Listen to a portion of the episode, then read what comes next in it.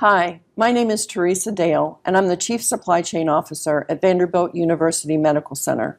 I am also your 2018 Chair of the AHRMM Board. What is a clinically integrated supply chain?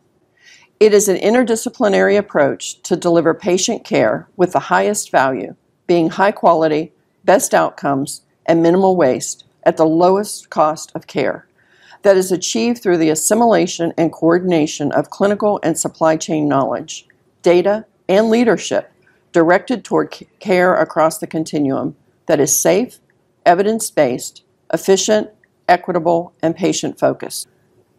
So, why is a clinically integrated supply chain important to you? So, why is a clinically integrated supply chain important to me as a CEO of Vanderbilt University Hospital? It's a it's actually, it's a great question, and and as I thought about this, it, it became obvious when I rolled through the top priorities for our organization over the next uh, one to five years. There's not a single priority that is on our list where I where I don't need supply chain to be intimately involved in supporting us, whether it be from growth, which is one of our biggest efforts to quality improvement, which is perpetually on our minds and always a top initiative, to customer service, and then obviously through cost reduction, whether that be through management of our labor or management of our actual supply chain products. The, ter- the first three are often not thought about from a supply chain perspective. We've learned completely different. Why is a clinically integrated supply chain important to me as the VP for Quality and Patient Safety?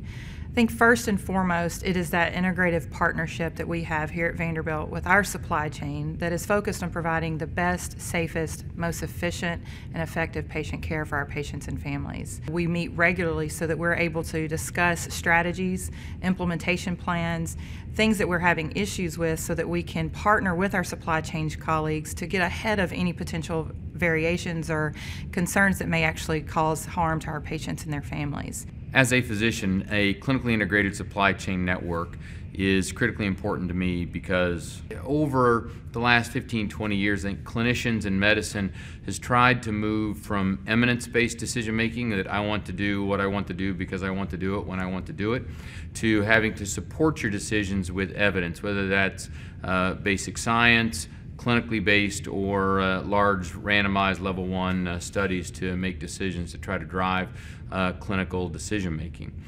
And we've tried to apply that to the whole process of, uh, of care. And uh, you know, I've heard uh, say that that standardization is innovation in, in this in this day and age. You know, we know in general that clinicians with better information will alter their behavior.